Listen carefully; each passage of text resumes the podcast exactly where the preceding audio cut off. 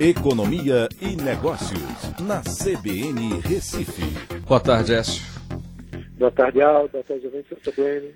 Todo mundo está abandonando o Paulo Guedes, né? O que é que está acontecendo aí em Brasília, hein, Écio? É, essa é, pode ser uma impressão realmente depois de ontem. Né?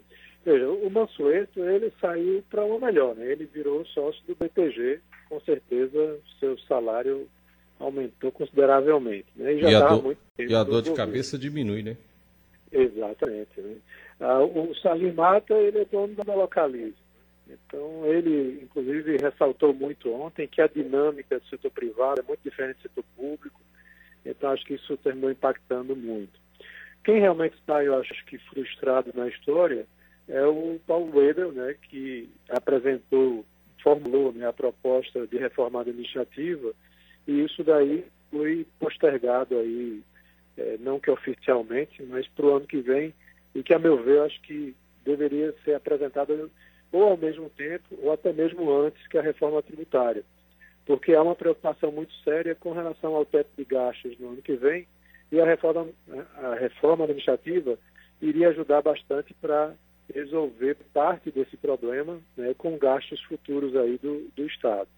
É importante mencionar que o, o Salimatar, ele disse que no seu levantamento lá, né, ele conseguiu fazer a redução de 84 empresas estatais, aí seriam subsidiárias né, de instituições que o governo federal tem, participações também do setor público, do governo, mas as empresas mães, é, o próprio STF definiu que o Congresso teria que votar nesses programas de privatizações. Então, que isso daí foi um grande, é, assim, um, uma grande, é, um grande banho de água fria na sua política de privatização mas que ao mesmo tempo ele deixa o governo com 14 empresas mãe, né, essas empresas grandes, no pipeline, segundo ele, que é uma trilha né, no processo de privatizações.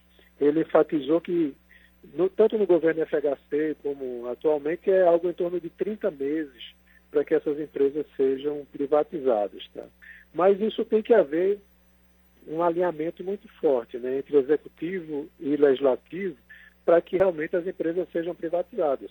E aí é onde entra essa grande briga, né? Esse, uhum. essa disputa é, de quem é, não quer abrir mão das estatais, né? até por questões políticas, né? com o apadreamento né? de aliados que são colocados nessas, nas direções dessas empresas, com quem quer realmente diminuir o peso do Estado com empresas que são hoje ineficientes e poderiam partir do setor privado. Verdade. Então essa é uma avaliação né, que o mercado vem fazendo, que eu também acredito é, dessas saídas de ontem. É. Mas há um recado, né, Aldo? É, sem dúvida alguma. Perfeito, Écio. Até amanhã. Um abraço a todos, até amanhã.